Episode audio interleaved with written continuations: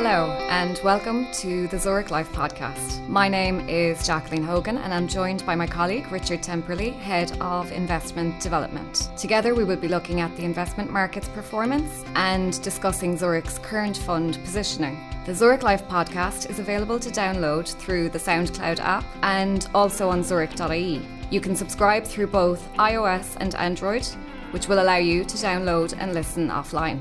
This investment podcast does not constitute an offer and should not be taken as a recommendation from Zurich Life.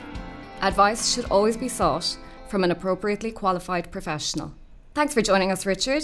To start, what movements have we seen across markets in the month of November? Well, good morning, Jacqueline. Yes, uh, the markets again were in positive territory during November, um, and a number of markets hit new all time highs. So the reasons behind the strong markets uh, were there were a number of reasons. We had some positive noises on the US-China trade dispute.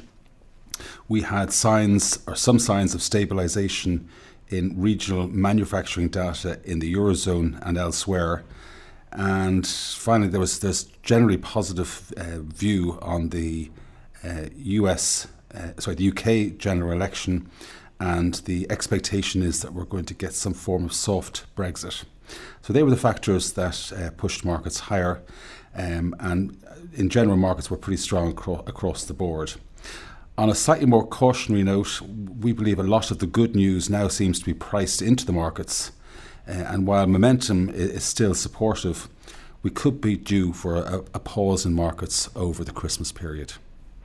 We spoke broadly about global markets, but how are individual key markets performing? Overall, the global stock market was up about 3.8% in euro terms in November, and that gives us a total return of, of over 28% for the first 11 months of 2019.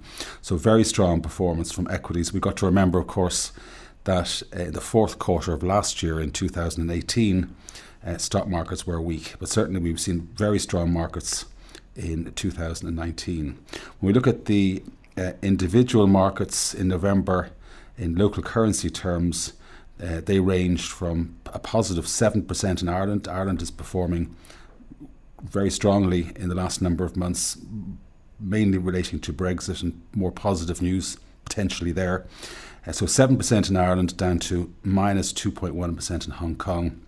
And of course, in Hong Kong, we have the political turmoil and the fact that the economy is particularly weak in, in that region. The influential US market, and the US, of course, represents nearly 60%, or North America, I should say, represents nearly 60% of the global market, and that's why it's so influential. The US market was up 3.4% in November and up over 25% Euro, uh, year to date.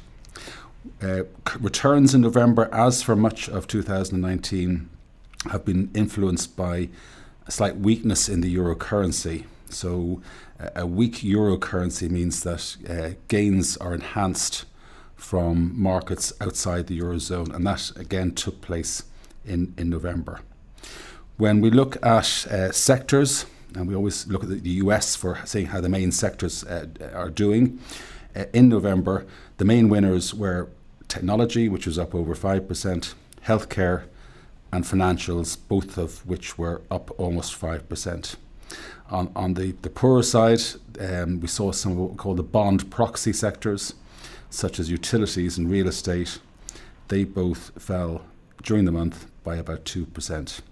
And overall, year to date, by far the best performing sector in the US has been technology, which is up a staggering 42% year, year to date.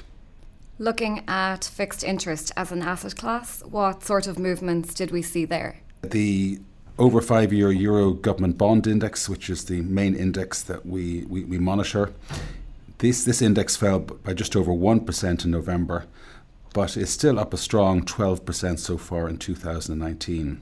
So during the year, we have seen bond prices rising, um, reacting to, to weaker Eurozone economic data benign inflation, and an increasingly dovish ECB. So bonds in Europe have been strong during the year, but in the last month or two, we've seen a little a little bit of weakness. And when we look at uh, the German 10-year bond index, And of course, sorry, the, uh, the bond yield. And of course, when yields uh, rise, prices fall. And we saw the 10 year bond yield moved from minus 0.41% to minus 0.36%. So that's a rise in yield.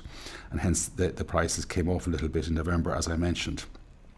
However, negative yields um, for, for bond markets, this is the most unusual situation and means that buying German bonds today guarantees a loss if held to maturity. So it's a, an, an extraordinary situation, and it seems unlikely this is going to be maintained in the long run. Equivalent US rates rose from about plus 1.69% to plus 1.78%. So bond yields have been rising uh, in many parts of the world in the last couple of months. As regards um, monetary policy, we expect uh, one more rate cut uh, in the US during this cycle. Uh, there is a meeting, the Federal Reserve are meeting this week, um, but we don't expect a cut at this meeting, but there is one more expected uh, perhaps early next year. Rates have already been uh, cut in June of, of, of, this year. That was the first cut in a decade, and then again in September and October. Uh, Eurozone rates are expected to remain at very low rates, which are currently at minus 0.5%. Looking at commodities now, how has the overall commodity index performed? Okay, well, commodity overall index up about 1% in, no, in November. Um, and commodities up about 8% year to date. However, it's been very uh, specific. Uh, it's the oil price that has been the main driver of the index. Uh, other commodities have not performed so well. The West Texas oil price was up about 2% in November and is up almost 22% year to date. So we can see that energy and, and oil in particular have been driving the overall commodity index. When we look at a couple of other commodities, uh, the gold price fell by about 3% in November. Um, gold is often seen as a, a hedge against um, problems in, in, other assets. So there was some rotation out of gold uh, which, as I say, is seen as a safe haven asset back in, into equities during November. So go, gold off about 3%, and the copper price was flat during the month. I'd say the other f- important uh, feature we look at in markets is the currency. As I mentioned earlier on, the euro currency weakened slightly again in November against the US dollar, with the euro dollar rate moving from 1.12 to 1.10. And we've got to remember that the rate began the year at uh, at 1.15. So we've seen some weakness in the euro this year, and that again ha- enhances returns for eurozone investors in overseas markets. We know that Zurich Life has maintained its positive outlook on equities. What positions are we taking in different geographic areas? Okay, well, o- overall, and I'll come to different areas in a moment, but overall, um, equity positions um, which I say we've been running a, a, very strong equity position. We've had a strong bias towards equities for most of the years. We, we reduced them slightly in the summer, but then went back into equities again. And we maintained that position for, for, for, for the rest of the year until very recently, the beginning of December. We have cut back uh, equities slightly. We've taken some profits. Um, and this is a, a, tact, a, tactical move rather than a strategic move. So it's a short term move. We think markets may pause in the short term. We've decided to take some profits and we'll reassess things um, as, we, as we move towards, towards the new year. So overall, again, uh, we have a, a positive bias towards equities, not quite as many equities as we had in November. And of course, the main reason why we like equities relative to other, cla- other asset classes is they are much better value than other asset classes, particularly government bonds. So it's a relative value argument as to why we have this positive bias towards equities. As regards to your question about regional, uh, sorry, geographic um, or regional positions, um, the main bias currently is towards Europe. Um, that includes the UK and Ireland. Um, the US has been brought back in November from uh, from slightly underweight to neutral and conversely, the Asian positions have been moved from overweight back to neutral. So there has been some movement in our regional positions during, during November. Uh, sector wise, not much change. We're positively biased towards technology and healthcare stocks, both of which have been performing, both sectors have been performing very well. And negatively biased towards these bond proxy stocks I referred to earlier on, uh, primarily uh, utilities and real estate.